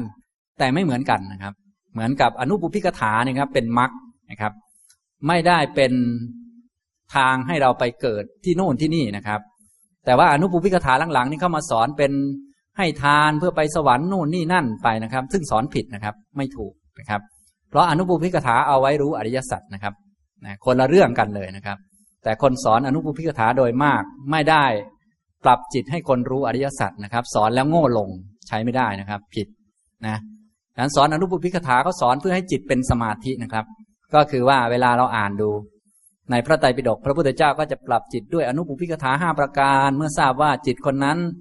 เป็นสมาธิตั้งมั่นดีแล้ว ปราศจากนิวรณ์แล้วพระองค์ก็ประกาศอริยสัจสี่คนนั้นก็ได้บรรลุธรรมนี่หลักมันเป็นอย่างนี้ นะเนี่ยก็ เดี๋ยวจะหลายเรื่องปนเปกันนะครับ ฉะนั้นพอพูดเรื่องมรรคแล้วจะปนเปกันหลายเรื่องมาก เพราะว่าที่พระพุทธเจ้าสอนเนี่ยจะแสดงเรื่องมรรคโดยส่วนมาก เพราะว่าเน้นไปที่การปฏิบัติ ต่อไปสัมมากัมมันโตองค์มรรคที่สี่ปานาติปาตาเวรมณี อธินนาทานาเวรมณี กาเมสุมิจฉาจาราเวรมณี งดเว้นจากการฆ่าสัตว์ งดเว้นจากการลักทรัพย์ งดเว้นจากการประพฤติผิดในกามนี่ก็สัมมากัมมันโตนะครับ ก็เป็นศีลนะครับ ต่อมาก็ สัมมาอาชีโวกะตะโมจะ ภิกขะเว สัมมาอาชีโว ดูก่อนภิกษุทั้งหลาย สัมมาอาชีวะเป็นอย่างไร อิธะ ภิกขะเว อะริยะสาวะโก มิจฉาอาชีวัง ปะหายะ สัมมาอาชีเวนะชีวิกังกัปเปติ ดูก่อนภิกษุทั้งหลาย อริยสาวกในพระธรรมวินัยนี้ละแล้วซึ่งมิจฉาอาชีวะสำเร็จการเลี้ยงชีพด้วยสัมมาอาชีวะนะครับ คนที่จะมีสัมมาอาชีวะไม่ใช่คนทั่วไปนะครับ จะต้องเป็นอริยสาวกในศาสนานี้ เป็นอริยสาวกเป็นลูกศิษย์ของพระพุทธเจ้าโคดมพระองค์นี้เท่านั้น จึงจะเป็นสัมมาอาชีวะ แม้จะเป็นอาชีพที่ดี แต่ถ้าหากเขายังไม่ต้องการไปนิพพาน เขายังไม่รู้จักหนทางคือมรรคก็จะยังไม่ใช่สัมมาอาชีโว ต้องเป็นอริยสาวกก่อนนะครับ จึงจะเป็นสัมมาอาชีวะทำไมว่าอย่างนั้นอะ ดูบาลีสิครับเนี่ย อิธะ ภิกขะเว อะริยะสาวะโก เห็นไหมครับ ก็เลยต้องเป็นอริยสาวกนะครับ จึงจะได้ข้อสัมมาอาชีวะหมายถึงว่า คนนี้จะต้องการไปนิพพานในศาสนาของพระพุทธเจ้ามีความเชื่อมั่น แล้วก็เร่งปฏิบัติเพื่อไปนิพพาน หลักการก็คือว่า การจะไปนิพพานเราต้องปฏิบัติทางจิต เพราะองค์มรรคแปดเกิดในจิต ทีนี้จิตมันต้องอาศัยกายอยู่ กายก็ต้องอาศัยอาหาร การจะได้อาหารมา เพื่อเลี้ยงกายเพื่อจะได้ไปนิพพานนะก็ต้องได้มาอย่างถูกต้อง อันนี้ก็เลย การได้อาหารได้เสื้อผ้าได้ ปัจจัยมาโดยถูกต้องนี้ก็เรียกว่า สัมมาอาชีวะ สัมมาอาชีวะชั้นยอดสุดก็คือบวชเป็นพระนะครับนะเพราะว่าทั้งผู้รับและผู้ให้นั้นต่างก็ได้บุญทั้งสองคนเลยนะครับ ไม่มีการเบียดเบียนโดยประการทั้งปวงนะ พระไปบิณฑบาตกับญาติโยม ก็มีเมตตาจิต คิดจะไปโปรดญาติโยม ก็มีกุศลไป ญาติโยมมาใส่บาตรพระเป็นไงครับ แม้พระมาแย่งอาหารแต่เช้าเลย ไม่ใช่ ได้บุญอีกนะไม่ใช่อย่างนั้น เห็นไหมไม่มีใครเบียดเบียนใครเลยจึงเป็นอาชีพที่ดีที่สุดและสูงสุดสุดยอดแล้วเป็นอริยวงและวงของพระพุทธเจ้า เป็นพุทธวงศ์อาชีพนี้นะ อาชีพบิณฑบาตส่วนอาชีพอื่นๆนะครับ ส่วนใหญ่มันมีการเบียดเบียนกันนะครับ นะ ยิ่งอาชีพทางโลกโลกนี่ เราอุตส่าห์ทำงานด้วยสุจริต เจ้านายก็ให้เงินเดือนเราบางทีเขาก็ไม่ค่อยอยากจะให้หรอก อยากจะให้น้อยกว่านี้ แต่ว่ายังไงได้มันร้องร้องเรียนมา อย่างนี้เป็นต้น ก็สรุปแล้ว อาชีพทางโลกโลกยังไงก็จะให้บริสุทธิ์เต็มที่นั้นก็ยากอยู่ แต่ว่าถ้าเป็นคนที่ระมัดระวัง ถือศีลได้ดี ระมัดระวังดีก็พอได้ แต่ถ้าจะให้บริสุทธิ์จริงๆเนี่ยต้องเป็นอาชีพที่ได้กุศลทั้งคนหาทั้งคนให้ก็คืออาชีพพระเนี่ยอาชีพบิณฑบาต ดีที่สุด แต่ถ้าเป็นอาชีพเบียดเบียนเนี่ยอย่างเช่น อาชีพที่ห้ามต่อพวกคารวะเนี่ย เช่นว่า ห้ามค้าขายสัตว์นี่มันจะจะอยู่แล้วมันเบียดเบียนสัตว์ เอาชีวิตเขามาขายมาฆ่าเนี่ย ห้ามทำเลย เพราะว่ามันผิดตั้งแต่ต้นเลย อย่างนี้เป็นต้นนะครับ นี่คือสัมมาอาชีโวก็เป็นการงดเว้นอาชีพที่ไม่ดี ต่อไปสัมมาวายโมนะครับก็เป็นความเพียรที่เราฝึกมาจากอาตปีนะครับ ฝึกมา ต่อมาก็มาเป็นวิริยินทรีย์วิริยะพละ วิริยะสัมพทชงแล้วก็เป็นสัมมาวายโมนะครับ ก็จะมีอยู่สี่ประเด็นด้วยกันของสัมมาวายโมนะอนุปันนานังปาปการนังอกุศลานังธรรมานังอภุอนุปาดายะ ฉันดังชเนติวายมติ วิริยังอารพติ จิตตังปักคันหาติปัทหติ ภิกษุย่อมยังฉันทะให้เกิด ย่อมพยายาม ย่อมปรารบความเพียร ย่อมประคับประคองจิตตั้งจิตไว้ เพื่อความไม่เกิดขึ้นของบาปอากุศลธรรมทั้งหลายที่ยังไม่เกิด นี่ข้อที่หนึ่งข้อที่สองก็อนุอุปันนานังปาปการนังอกุศลานังธรรมานังปหานายะ เพื่อละบาปอากุศลธรรมทั้งหลายที่เกิดขึ้นแล้ว อันที่หนึ่งก็คือเพื่อความไม่เกิดป้องกันไว้ อันที่สองก็ละ เพื่อละ บาปอากุศลธรรมที่เกิดขึ้นแล้วสามอนุปันนานังกุศลานังธรรมานังอุปาทายะ เพื่อความเกิดขึ้น แห่งกุศลธรรมที่ยังไม่เกิดนะครับ เพื่อความเกิดขึ้นของกุศลธรรมที่ยังไม่เกิดนะครับฉะนั้นเวลาธรรมะชั้นสูงไปเขาจะไม่พูดเรื่องบุญเลยนะครับนะเพราะบุญเอาไว้สำหรับชำระจิตเบื้องต้นเท่านั้น พอสูงขึ้นไปจะพูดแต่กุศลคือความฉลาดเท่านั้น นะความฉลาดไม่ใช่บุญนะครับ ความฉลาดคือปัญญานะครับ อย่างนี้นะครับ บุญแค่ทำได้สูงสุดแค่เรื่องจิต ก็คือชำระจิตเฉยๆแต่มันไม่ฉลาดนะครับ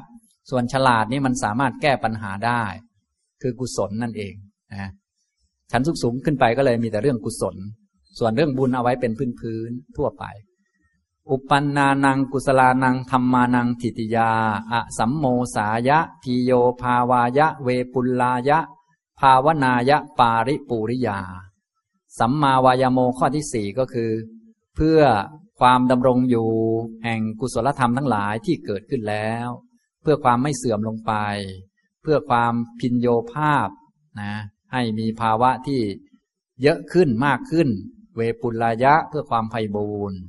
ภาวนายะเพื่อความเจริญ ปาริปูริยาเพื่อความเต็มบริบูรณ์นะครับ อันนี้ฉายให้ดูนะครับ ท่านแปลไม่ทันก็ไม่เป็นไรนะครับ ฉบับแปลมีเยอะแยะนะครับ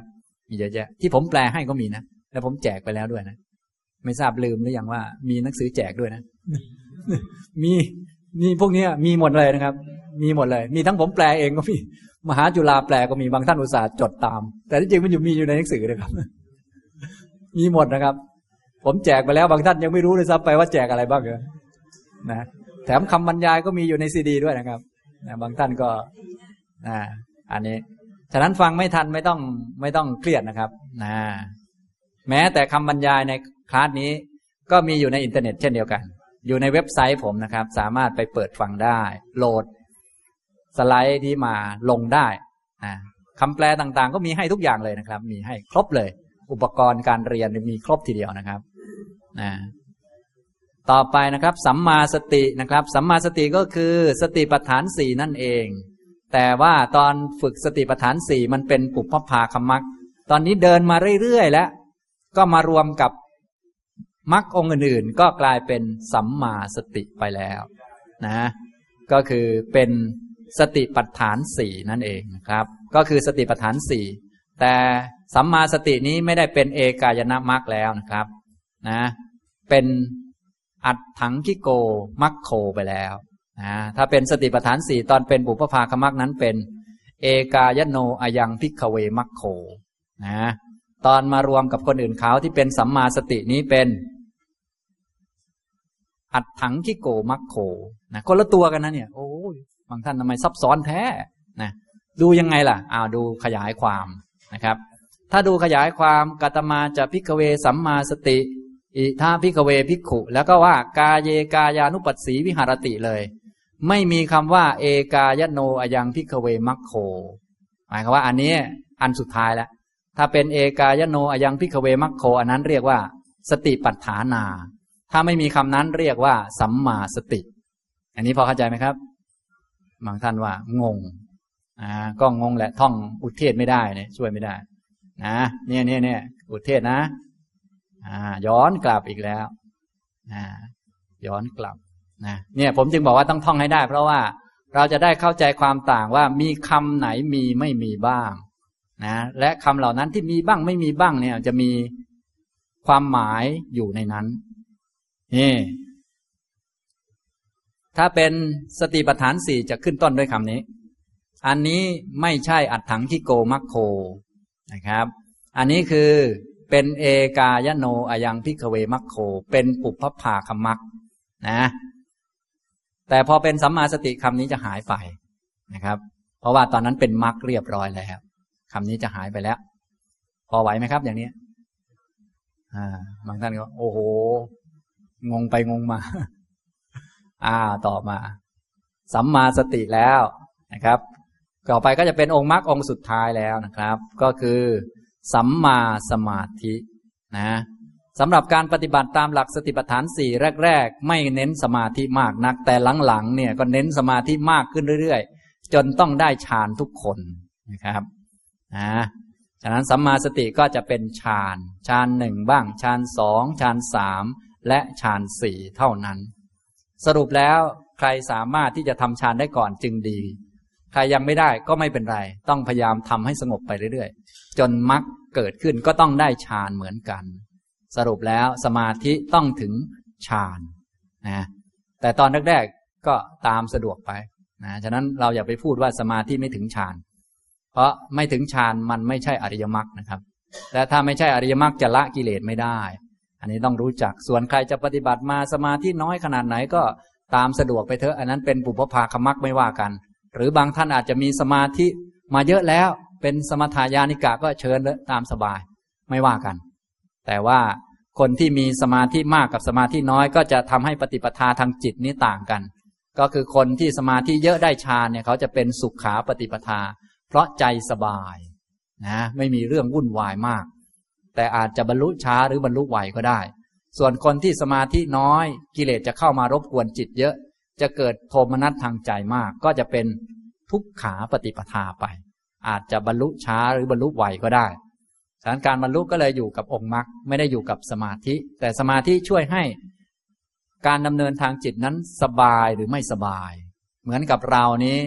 การเดินทางของเรา มีข้าวปลาอาหารอุดมสมบูรณ์ เดินทางไป จะเดินข้ามทางกันดารก็จริงอยู่ แต่เราเกวียนของเราลำใหญ่ ของบรรทุกใส่เกวียนเพียบเลยนะพอแดดมาเราก็กางร่มอันเบอร์เรอร์เลยร่มโคกกางจะไม่ร้อนเลยนะพอเอาหิวมาก็นั่งกิน กินเสร็จแล้วก็เดินไป ไปเรื่อยนะก็ข้ามทางกันดารได้เหมือนกัน แต่ว่าแบบโอ้โหอาหารการกินเพียบ ส่วนอีกคนหนึ่งอดอดอยากอยากนะนะอย่างอย่างร่มก็ร่มใบจากหรือร่มแบบพอแดดมาก็โอร้อนบ้างอะไรบ้างนะ อาหารก็อดอดอยากอยากไปเรื่อย อย่างนี้ทำนองนี้ ก็ไม่เหมือนกันนะ แต่ว่าหลักๆก็คือต้องเดินไปตามทาง เดินไปตามมรรคนั่นเองนะครับ สรุปว่าสัมมาสมาธิก็คือฌานสี่นะครับ สรุปทุกหมวดก็เหมือนกันหมด ก็คือต้องเจริญปัญญาเหมือนกัน ทั้งภายในทั้งภายนอก ทั้งภายในทั้งภายนอก ทั้งความเกิดทั้งความดับ วัตถุประสงค์ในการเจริญก็เหมือนกัน ก็คือ ไม่ยึดมั่นอะไรอะไรในโลกนะครับ รวมทั้งการกำหนดสัจจะสี่นะก็จะมาสรุปไว้ การกำหนดสัจจะสี่ในหมวดสัจจะนะครับจตุสัจจะปริคาหิกาสติทุกขสัจจัง สติที่ใช้ในการกำหนดสัจจะสี่เป็นทุกขสัจนะครับ สติที่ฝึกมาตอนเริ่มต้นตลอดมาในสติปัฏฐานเนี่ย มันยังเป็นทุกขสัจอยู่นะครับ มันยังเป็นทุกขสัจอยู่ ปัญญาที่เกิดขึ้นก็ยังเป็นทุกขสัจอยู่ก็ต้องเอามากำหนดกำหนดว่ามันเป็นทุกข์เป็นของไม่เที่ยง เป็นของว่างเปล่าจากตัวตน ตัดสาสมุทฐาปิกาปุริมาตันหา สมุทยะสัจจัง ตัณหาเก่าๆที่ก่อให้เกิด การกำหนดสัจจะสี่อันนั้นก็เป็นสมุทัยสัจตัณหาอดีตที่ทำให้พวกเรามาเกิดทั้งหลายจนต้องมานั่งปฏิบัติอยู่ทุกวันเนี้ ปฏิบัติยากบ้างง่ายบ้างเพราะใครส่งมาครับเนี่ย ตัณหาเป็นปัญหาคาราคาซังอยู่ ถ้าเราไม่แก้ไขปัญหานี้ ชาติต่อไปจะเป็นยังไงครับ เหมือนเดิมนะต้องรีบมาแก้แล้ว นะ อันเนี้ยตัวเนี้ยตัณหาก่อนๆที่ทำให้เราต้องมาทำเรื่องพวกนี้ทั้งหมดเนี่ย ก็คือสมุทัยสัตว์นะครับทำยากบ้างง่ายบ้างบางท่านทำซะยากเลยก็เพราะคุณตัณหาแต่ก่อนมันเยอะไปหน่อยนะเพียบเลย ก็ลำบากนะชอบสะดวกสบายมากก็ลำบากยากนาน แต่ถ้าตัณหาน้อยแต่อดีตก็มาทำสบายหน่อยอย่างนี้นะครับนี่สติที่ใช้ในการกำหนดสัจจะสี่เป็นทุกขสัตว์ตัณหาก่อนๆที่เกิดขึ้นทั้งหมดนะจนมาเจริญสติอันนี้แหละ จนที่เราต้องมาทำอะไรอยู่เนี่ย เป็นสมุทัยสัตว์อุพินนางอปวัตตินิโรธสัจจัง ความไม่เป็นไปของทุกข์กับทุกขสมุทัยนั้นเป็นนิโรธสัตว ความไม่เกิดขึ้นของทุกข์กับไม่เกิดขึ้นของสมุทัยเริ่มต้นก็คือไม่เกิดกิเลสก่อน แล้วก็จะไม่เกิดทุกข์ฉะนั้นวิธีการละท่านก็เลยให้ละกิเลสก่อน เป็นกิเลสนิพพานก่อน ต่อมาก็ค่อยขันปรินิพพานคือทุกปรินิพานทีหลังนะส่วนใครจะใช้เวลาเท่าไหร่ก็ตามตามอายุของขัน เช่น พระพุทธเจ้าของเราก็จะมีอายุ 45พรรษา จากต้นโพก็เป็นกิเลสนิพพาน นี่ก็คือความไม่เป็นไปของกิเลสแล้วก็เป็นนิโรธแล้ว ต่อมาอีก 45พรรษาก็เป็นความไม่เป็นไปของขันและไม่เกิดขึ้นของขัน ก็อย่างนี้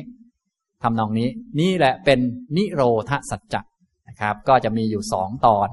ก็คือความไม่เกิดขึ้นของสมุทัยกับความไม่เกิดขึ้นของทุกข์นะครับนี่คือนิโรธที่แท้จริงนะครับ นิพพานก็เลยมีสองตอนอย่างนี้นะครับ แต่นิพพานก็อันเดียวนี่แหละ คือความดับทุกข์นั่นเองนะครับ ต่อไป ลุกขะปริชานโน สมุทยะปะชะหโน นิโรธารมโน อริยมรรคโคมรรคสัจจัง อริยมรรคที่ทำให้กำหนดรู้ทุกข์ทำให้ละสมุทัยมีนิโรธเป็นอารมณ์ เป็นมรรคสัตว์นะครับฉะนั้นมรรคสัตว์นี่จะทำหน้าที่ครบสมบูรณ์ แต่ตอนสติปัฏฐานนี่ยังไม่สมบูรณ์นะครับ สติปัฏฐานก็จะกำหนดได้เป็นอย่างๆ เป็นอันๆไป บางครั้งกำหนดรู้ทุกบางครั้งกำหนดรูป บางครั้งกำหนดไม่เที่ยง บางครั้งกำหนดเป็นทุกบางครั้งกำหนดไม่ใช่ตัวตน บางครั้งกำหนดสมุทัยบางครั้งกำหนดว่าไม่มีตัณหาเกิดเป็นอย่างไร ก็ว่าไป เห็นไหมแต่ว่าตอนมันสมบูรณ์มรรคเกิดนี่มรรคเนี่ยจะมารวมกันเลย เป็นมรรคสัจจะนะครับ สติปัฏฐานนี่ยังไม่ใช่มรรคสัจจะอริยมรรคโคเนี่ยเป็นมรรคสัจจะอย่างนี้พอเข้าใจไหมครับ อ่าเป็นสัจจะชนิดที่เป็นมรรคนะครับเนี่ยอริยมรรคที่ทำให้กำหนดรู้ทุกทำให้ละสมุทัยมีนิโรธเป็นอารมณ์ เป็นมรรคสัจนะอย่างนี้ นี่ก็จบจบเรื่องของสติปัฏฐานแล้ว ทีนี้ก็ต้องสรุปอานิสงส์หน่อยนะครับ พระพุทธองค์ก็จบแล้วก็สรุปนะครับ สรุปแล้วก็จบลงที่หมวดอริยสัจโดยเรื่องสุดท้ายก็คือเรื่อง อริยมรรคมีองค์แปดฉะนั้นถ้าใครอย่างลงสู่มรรคได้แล้วก็เรียกว่า พระโสดาบันโสตะบวกอาปันนะโสตาปันโน โสตะแปลว่าอริยมรรคมีองค์แปดโสตะแปลว่ากระแสหรือทางไปนิพพานนะครับ อาปันโนแปลว่ามาถึงแล้ว เห็นไหมครับจเจริญตั้งแต่ลมหายใจยันอริยมรรคมีองค์แปดเนี่ยถ้าใครเดินมาเรื่อยๆ จนถึงตรงนี้เป็นโสดาบันแล้วนะครับ ถ้าปฏิบัติอยู่อย่างนี้นะครับ ทำได้ครอบคลุมอย่างนี้ก็แน่นอนแล้วบรรลุธรรมแน่นอน สูงขึ้นไปเรื่อยๆ เป็นอรหันต์แน่นอน พระพุทธเจ้าจึงได้บอกอานิสงส์เอาไว้นะครับ ตอนท้ายของพระสูตร โยหิโกจิ ภิกขเว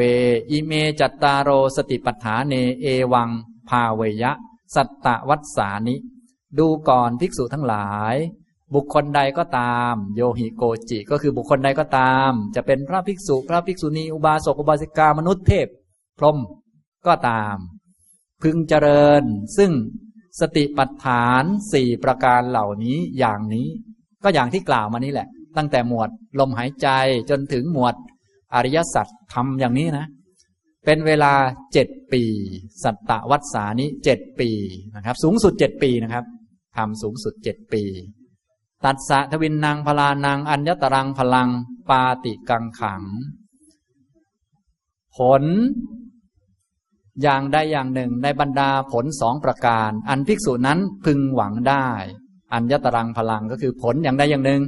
ในบรรดาผลสองประการ อันภิกษุนั้น พึงหวังได้ ปาติกังขังคือพึงหวังได้ สามารถที่จะเป็นไปได้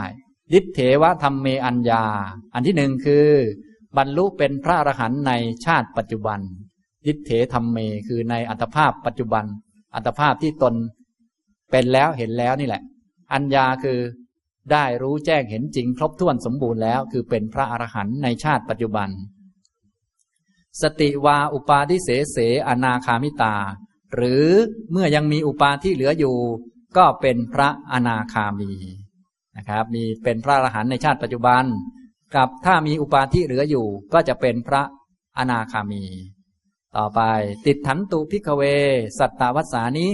ดูก่อนภิกษุทั้งหลาย เจ็ดปีจงยกไว้ก่อน โยหิโกจิ ภิกขเวอิเม จัตตาโรสติปัฏฐาเน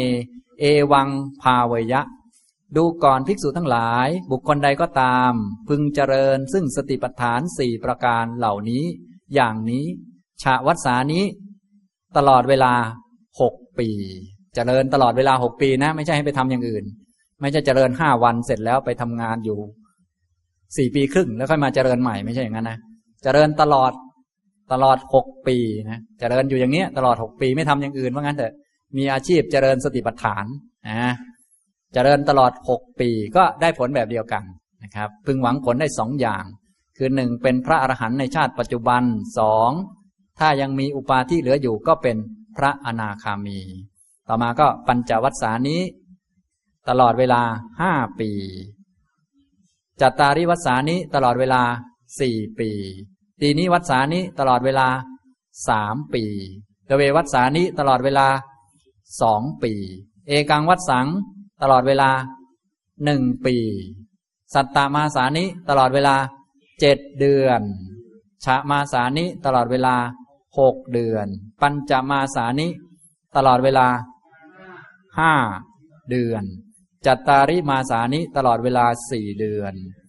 ตีนิมาสานิตลอดเวลาสามเดือน โดเวมาสานิตลอดเวลาสองเดือน เอกังมาสังตลอดเวลาหนึ่งเดือน อัตธมาสังตลอดเวลาครึ่งเดือน สัตตาหังตลอดเวลาเจ็ดวัน ก็พึงหวังผลได้สองประการเช่นเดียวกัน คือหนึ่งเป็นพระอรหันต์ในชาติปัจจุบันสองถ้ายังมีอุปาที่เหลืออยู่ก็เป็นพระอนาคามีนะครับ นี่นะถ้าเจริญสติปัฏฐานทั้งสี่ข้อได้ อย่างที่กล่าวมานี้ทั้งหมดนะคือเจริญจนเข้าใจเรื่องอริยสัจเข้าใจต่างๆเนี่ยและใช้เวลาต่อจากนี้เจ็ดวันก็เป็นพระอรหันต์หรือเป็นอนาคามี หรือเจ็ดเดือน หรือสูงสุดเจ็ดปีนะอย่างนี้นะครับ อันนี้คือข้อสรุปนะฮะบางท่านว่าทำไมไม่มีโสดาบันกับสกทาคามี เพราะว่าขนาดพระอนาคามีกับพระอรหันยังได้ พระโสดาบันกับอนาคามกับสกทาคามีจะได้ไหมครับ ได้เพราะง่ายกว่านะแล้วก็อีกเหตุผลหนึ่งก็เนื่องจากว่า คนที่มาปฏิบัติกรรมฐาน ปฏิบัติสติปัฏฐานเนี่ยเป็นผู้ที่เห็นโทษภัยในวัฏฏะสงสาร โดยเฉพาะเห็นโทษภัยของกามภูมิ ฉะนั้นต้องบอกอานิสงส์ว่าข้อปฏิบัติอันนี้จะได้อย่างน้อยต้องเลยกามภูมิ ก็คือ เป็นพระอนาคามี พระอนาคามีนี้จะกลับมาเกิดที่นี่อีกไหมครับ ไม่มาแล้วไม่ต้องมากินข้าว ไม่ต้องมาอุจจาระ ไม่ต้องมาปัสสาวะ มันเหนื่อยไง พวกมาสติพวกเจริญสติปัฏฐานเนี่ยเขาเขาขี้เกียจกินข้าวแล้วเขาขี้เกียจนั่งนั่งนอนนอนดื่มดื่มกินกินแล้ว มันต้องมากินกาแฟง่วงนอนแล้วกินกาแฟแก้ง่วง อย่างนู้นอย่างนี้เนี่ยเบื่อแล้วต้องมาเรียนปริญญาไปทำงานเนี่ยเซ็งแล้วฉะนั้นถ้าบอกว่าอ้าวคุณจะปฏิบัติสติปัฏฐาน แล้วคุณจะได้กลับมาเกิดเป็นมนุษย์มาเรียนปริญญาอีกอย่างนี้เป็นไง ฟังไม่ขึ้น ฉะนั้นจะต้องบอกว่า ถ้าคุณเจริญสติปัฏฐาน คุณจะพ้นภาวะพวกนี้ทั้งหมด ที่ต้องมานั่งรับประทานอาหารหยาบๆ แล้วต้องไปนั่งซ่วมอยู่นี่ ไม่ต้องแล้ว ต้องมาเรียนหนังสือทำมาหากินอยู่เนี่ย เลิกเลย จะได้อย่างน้อยที่สุดเป็นอนาคามี ถ้าสูงสุดคือเป็นอรหันต์ไม่ต้องเกิดอีกเลย เนี่ย จึงจะเหมาะสำหรับคนฟังที่เป็นภิกขุคือ คนเห็นภัยของการที่ต้องมาเป็นอย่างนี้แล้วเนี่ยเราต้องเข้าใจหลักด้วยนะพอเข้าใจไหมครับอย่างนี้ ฉะนั้นพระพุทธเจ้าเป็นผู้ที่ฉลาดในเทศนา ฉะนั้นก็บอกอนิสงส์ให้เหมาะกับผู้ฟังพอผู้ฟังนี้เป็นภิกขุก็คือผู้ที่เห็นโทษภายในวัฏฏะแล้ว แล้วก็โทษภัยก็เห็นกันอยู่ แล้วก็มาบอกว่ายังจะเกิดตรงนี้อีกก็โอ้ไม่เอาแล้วนะ ก็ต้องบอกให้ถูกต้องตรงตามอัธยาศัยของผู้ฟัง และเทศนาก็ได้ผลอย่างนั้นจริง ๆ ซะด้วยนะ ก็ได้ผลน้อยที่สุดคือ เป็นอนาคามีนะฉะนั้นเวลาพูดถึงธรรมะ ที่พระพุทธองค์ทรงแสดงอานิสงส์ของการปฏิบัติธรรมเนี่ยส่วนใหญ่เมื่อกล่าวถึงการบรรลุธรรมจะบอกสองอย่าง คือหนึ่งเป็นพระอรหันต์ในชาติปัจจุบันสองคือเป็นพระอนาคามีนะไปลองสังเกตดูในพระสูตรต่างๆ บางท่านอาจจะสงสัยว่า เอ้าทำไมไม่โสดาบันบ้างนะที่เป็นอย่างนั้นก็เนื่องจากอย่างนี้แหละ เพราะผู้ฟังคือภิกขุนั่นเองเขาเห็นโทษมาแล้วจะมาบอกให้เขามาเป็นอย่างนี้ทำไมล่ะ นะนี่พอเข้าใจไหมครับนะพอฟังอย่างนี้แล้วเป็นไงครับ แม่อยากอยากจะรอดไหมครับ อยากจะรอดจากภาวะพวกนี้ไหมโอ้อยากแล้วก็เนี่ยจะได้นี่อย่างนี้นะอันนี้เราต้องนึกถึงคนที่อยู่ต่อหน้าพระพุทธเจ้า และแสดงแบบรู้เรื่องกันจริง ๆ ทุกคำพูดเนี่ยแต่ตอนนี้พวกเรารู้เรื่องบ้างไม่รู้เรื่องบ้างมันก็เลยยังงงๆกันบ้าง ก็ไม่เป็นไรนะ อันนี้ถ้าเข้าใจหลักการก็จะ